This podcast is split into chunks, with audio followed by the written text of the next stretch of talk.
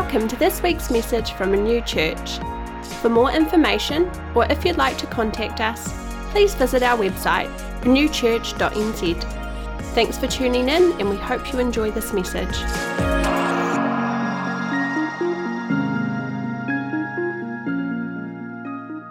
In Romans 15, verse 18 to 19, which is what Paul the Apostle shared, and he said this Yet I dare not boast about anything except what Christ has done through me, bringing the Gentiles to God. So, Gentiles were, were people that had no real history with God, that the Judah, um, Talmud, all of that, they had this history of, of knowing God. The Gentiles were people that weren't Jews, they had no real idea, they mostly lived a pagan lifestyle. So Paul went to the, the Gentiles and, and brought them to Jesus, bringing the Gentiles to God by my message and by the way I worked among them. They were convinced by the power of miraculous signs and wonders and by the power of God's Spirit. In this way, I have fully presented the good news of Christ from Jerusalem all the way around to Illyricum, which is either north or south of Italy. And I love that verse. Just reading it from a couple of different translations, the NIV says, By what I have said and done, by the power of signs and wonders, through the power of the Spirit of God, I have fully proclaimed the gospel of Christ. And in the ESV, it says, By word and deed, by the power of signs and wonders, by the power of the Spirit of God, I have fulfilled the ministry of the gospel of Christ. So, according to, to Paul's example, his life, his demonstration, his teaching, fully presenting the gospel of Jesus must include three things word, deed, and power. What we say, how we live, and backed up with a demonstration of the supernatural from the Spirit of God. And, and maybe a reason, and I just put this to you. I don't know if it's true or not. Maybe a reason why we aren't seeing the most incredible things that happen in the book of Acts and in the Bible happening regularly today is perhaps we've been really good at preaching a partial gospel. We're good at maybe word or deed and maybe a little bit of power, but I totally believe, and the word of God is living and active. We need to understand there is power in fully presenting the full gospel of Christ, word, deed, and power. If you want to know a little bit more about that, listen to uh, the message a couple of weeks ago. So I want to break that apart again, and like I did back then, just, just look at these three things, but maybe bring a, f- a few different um, examples this morning. So the first one is word. It says, bringing people to God by my message. By my message. So in Romans 12 11, and this is the, the end of the Bible. It says, they, us, they have conquered him or overcame the devil by the blood of the Lamb and by the word of their testimony, for they loved not their lives even unto death. And that's a great three part sermon right there, talking about the blood of Jesus and, and testimony and giving our whole lives, surrendering our lives to God. But just that part it says in the middle, they overcame by the word of their testimony. So, just a bit of a, a Bible lesson here in Greek. Word is logos in the Greek, and it simply means spoken or written word. It means telling. Actually, telling someone something. Word and testimony, that the word of their testimony is martyria, and hopefully I pronounce that right. And it means eyewitness account, personal report, true story. So when we see by the word of their testimony, we can accurately translate that as they overcame by the telling of their story. They overcome that overcame the devil by the telling of this story. I want to give us a challenge this morning. What story are we telling? What are we talking about? What are we writing about? What are we posting about?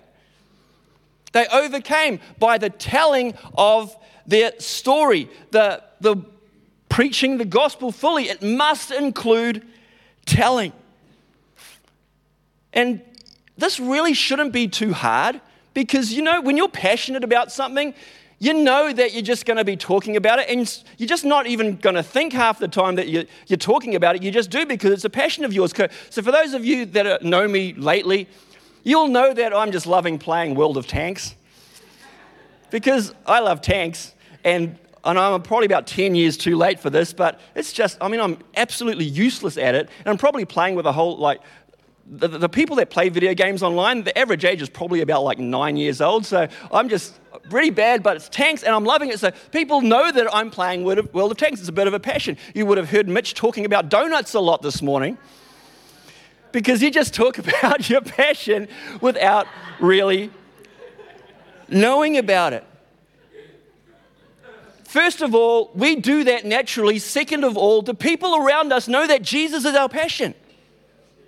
Because if Jesus is really our passion, we're going to be telling about him without really knowing about it. It's just going to come out of us because we're passionate about Jesus. And we see this in Acts 4, verse 20. Peter and John, they've just been arrested. They've been praying for people, and people don't like it, so they're arrested and, they're called to give an account of what they're doing. And it says this in Acts 4:20. We cannot stop telling about everything we have seen and heard. I've, I've heard many sermons and, and, talking about how we live our lives, and they say that Francis of Assisi, he was an awesome monk back in the day, they say this that he said, Preach the gospel at all times, use words if necessary. And I remember hearing that and thinking, Sweet, I'm off the hook. I don't have to tell anyone about Jesus. I just have to live a good Christian life. And that's awesome because that's what Francis of Assisi quoted. Actually, he never said anything of the sort. It's been misquoted. No one can even, he didn't say that.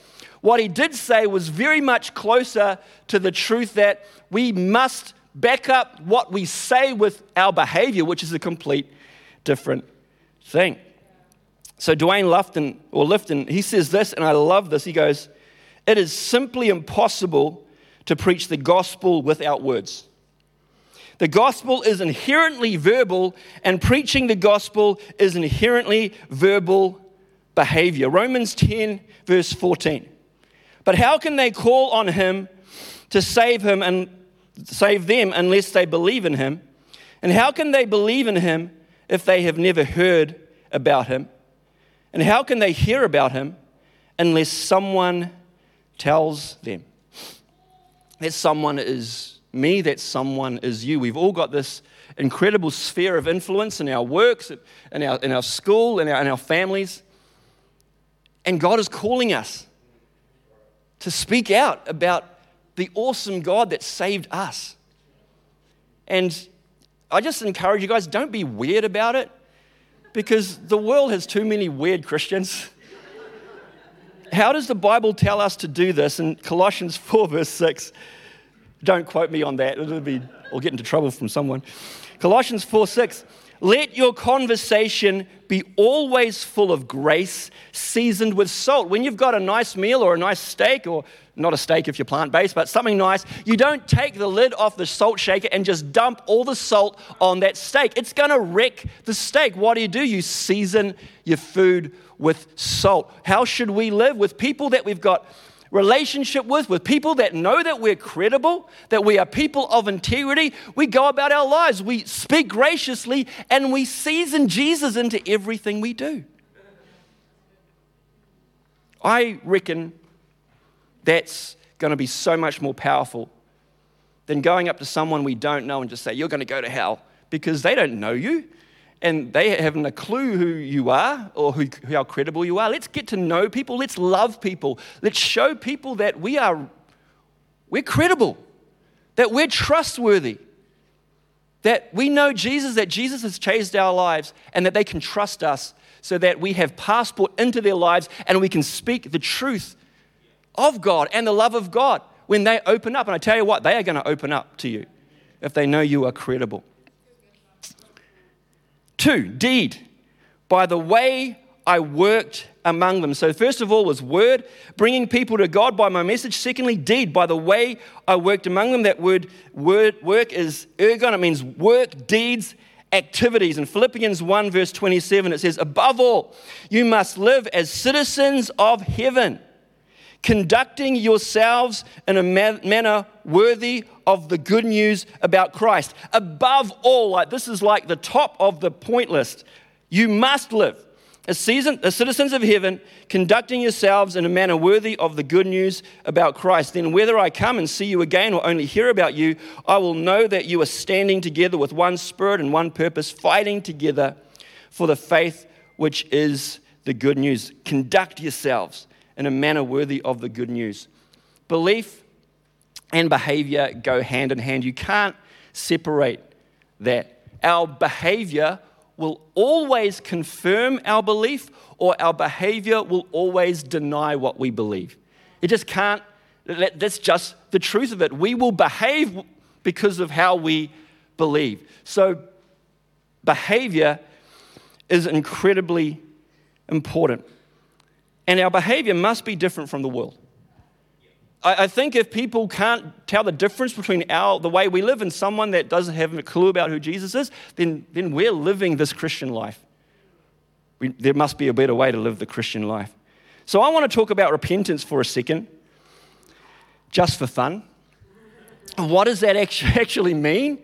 Uh, because we don't really hear about that a lot. So, repentance in the Old Testament, the origin of the word simply means to turn or to return and in the New Testament, they used that a lot for people that turned away from their sinful behavior, their sinful lifestyle, and they turned toward or turned towards Jesus. And I just realized something today. Say if um, say if Mitch is Jesus, right? And I'm living this way. I, I turn towards Jesus, right? So I turn, which is repentance, and I walk towards Mitch. To do that, I must turn away from something here. To, to turn towards Jesus uh, and to walk towards Jesus, I must turn away from what is over here and I must walk away from what is over here and I must walk to that's that's the only way it works. I think what has happened because we've the, the pendulum, we, we always like pendulums, and you know there's been an extreme of law and, and, and condemnation in past years, and the church has sort of gone the other way to, to love and stuff, we sort of say, well, you can carry on with your lifestyle and you can turn towards Jesus, and it doesn't matter about how you live because God's just love and that's all cool. It just doesn't work that way. It's never worked that way. To truly repent, and the Bible says to be saved, we have to repent. It simply means turn away from that lifestyle, that behavior, and turn towards Jesus. And you may be saying, well, Simon, that's just too hard. It is too hard without the power of God in our lives. But as we do that and as we choose by our will to repent, God is going to help you. So, so what is sinful behavior? What is the sinful life? And again, we're living in a post Christian New Zealand. Some people just don't have a clue. And there are a few real good lists in the Bible. I just want to read from one this morning Galatians 5, verse 19 onwards. When you follow the desire of your sinful nature, the results are very clear. Sexual immorality, which is any sexual activity outside of marriage, which includes one man and one woman. Only one man and only one woman. Sexual immorality, impurity, lustful pleasures, idolatry, sorcery, hostility, quarreling, jealousy, outbursts of anger, selfish ambition, dissension, division, envy, drunkenness, wild parties and other sins like these, let me tell you again, as I have before, that anyone living that sort of life will not inherit the kingdom of God. You don't hear that much these days. We, we are called to surrender our lives, internal life, the washing away of our sins. It's a free gift. But you've got to turn to Jesus to accept his free gifts. So if you're here this morning, don't want to heap any condemnation on you at all, but I just want to say, with all the love within me, stop it. Stop your sinful behavior. It's not doing you any good. It is destructive. It is going to drag you to hell. Turn away and turn towards Jesus. He'll wash your sins away. He'll give you new hope. He'll give you the power to overcome. It's, it's incredible. Word, deed, and power Number three, by the power of signs and wonders through the power of the Spirit of God. So I like that, the second part of that verse. It's not just any old supernatural power, because there's a lot of supernatural power in, in the world today. It's supernatural power that comes from the Holy Spirit.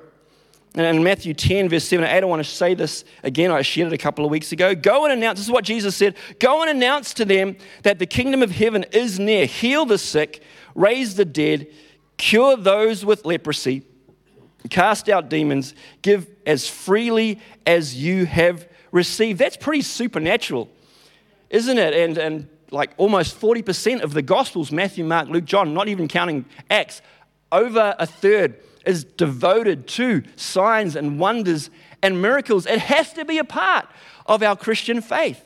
You just take the Bible. How did the Bible start? In the beginning, God said, He spoke, and this whole universe was created. You look through the Old Testament, almost every second page or every page has got some sort of supernatural element to it.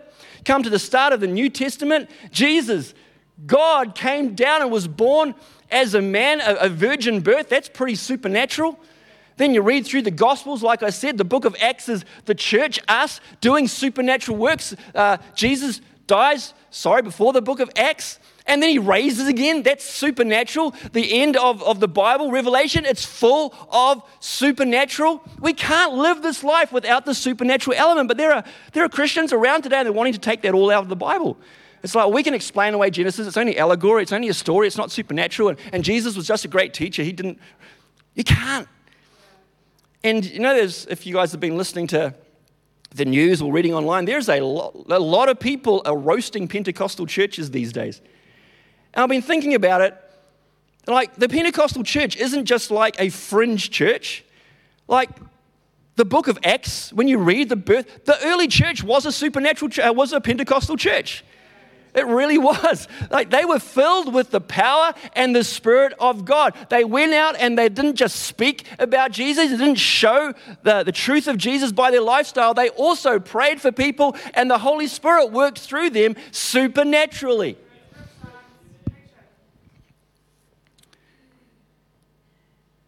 So last week or the week before, I gave you like five points. Who can remember those five points? No one. Who takes notes anymore in church? Like, only the, the, the real Christians here this morning. so I was thinking, what do I do to sort of wrap this up? And um, I'm just going to give you one point today. So all of us can remember this one point. How can we step out and how can we step up and mature in word, deed, and power? I just think there's one really good way to do that, and it's this Grow your faith. Grow your faith. Just one simple point today that all of us can remember, and, and I'll maybe test you on this in a couple of weeks. Grow your faith. In Luke 17, verse 5, so previous to Luke 17, Jesus is sharing a whole lot of parables and a whole lot of teaching. And then his disciples say this in verse 5 the apostles said to the Lord, Increase our faith. So when you look at the, the, the phraseology of that in the original, the, the disciples, they were really strong and they were actually really rude how they said that. Like Jesus is talking all about um, all these incredible things and how, how to live the, the life following God. And they just say, Jesus, you've got to increase our faith. Pretty much that's how they said it. It's like, they demanded that Jesus do it, that they wouldn't take any responsibility. It's like, Lord, you've got to do this because we realize that this is a pretty big deal living the life that you want us to live, but you do it, God. You increase our faith, please. And this is what Jesus said, which is interesting. The next verse, the Lord said, If you had faith like a grain of mustard seed, you could say to this mulberry tree, Be uprooted and planted in the sea, and it would obey you. So, first of all, they say, Jesus, you've got to do this. And then he gives the analogy that faith is like a seed. What do we do with seeds? We nurture them, we cultivate them, we, we water them, we look after them, and seeds grow. So, a couple of things from this. First of all, we have all been given a measure of faith. It says that in Romans 12, verse something. Romans 12, verse 3 it says that we have all been given a measure of faith. Every single one of us in this room or listening or watching this, we've all been given faith. And Jesus then compares that faith and tells us that faith is like a seed. What do you do with a seed? You invest in it, you water it, you look after it, and it grows. The responsibility for growing our faith is not the responsibility of Jesus. He's already given us faith. The responsibility to grow our faith is my responsibility is your responsibility. How are we going to be believers that really accurately present the gospel the way we see it biblically? We've got to grow our faith. We've got to take responsibility to do that. It's up to you and it's up to I. We've all been given faith, and it can easily grow if we look after it. But there are faith builders in this world, and there are faith eroders. There are things that we do in life, and things that we listen to, and things that we watch, and things that we get involved in, and they will erode our faith. They will lessen our faith. And there are things that we can do in our lives that you know, conversations we have, things that we can expose ourselves to, that will grow our faith. It is our responsibility. So, Philippians 4, verse 4 to 9, is, is a real good practical um, bookend to, to this idea. Always be full of joy in the Lord. I say it again, rejoice. Let everyone see that you are considerate in all you do. Remember, the Lord is coming soon. Don't worry about anything, instead, pray about everything. Tell God what you need and thank Him for all He has done. Then you will experience God's peace, which exceeds anything we can understand. His peace will guard your hearts and minds as you live in Christ Jesus. And now, dear brothers and sisters, one final thing fix your thoughts on what is true and honorable and right and pure and lovely and admirable. Think about things that are excellent and worthy of praise. Fix your thoughts on these things. Spend time in these things. Now, we can easily listen to a lot less secular music and a lot more worship music. That does so much for your soul. You can hang out with people that encourage you in the Lord. You know, Christy and I hung out with Mitch and Larissa a week or so ago. We just watched um, conference videos actually all day for hours. I mean, who does that? But we did it, and it was so exciting. And at the end of the day, I was so pumped for Jesus and excited about ministry again. Um, we can do this. We can expose ourselves. We can fix our thoughts on things that are godly, pure, right, admirable, noble. And it does amazing things in your life. I guarantee you that your faith will grow. There are things that we can do in our lives that will erode faith. What are you watching? What are you getting exposed to? Uh, what are you dwelling on? And then it says in verse 9 keep putting into practice all you have learned and received from me, everything you heard from me and saw me doing. Then the God of peace will be with you. So at the start, he's saying, fix your thoughts on all these things, do these things. And then it says, keep putting into practice all you learned and received from me. I heard an incredible quote yesterday. It says this Most Christians are educated far beyond their level of obedience. Ooh.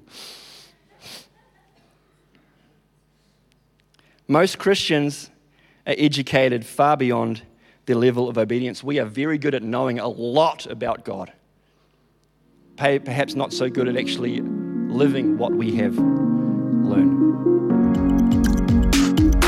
Thanks so much for listening. We hope it was an encouragement to you. To contact us or to find out what's happening at our church, please check out our website, renewchurch.nz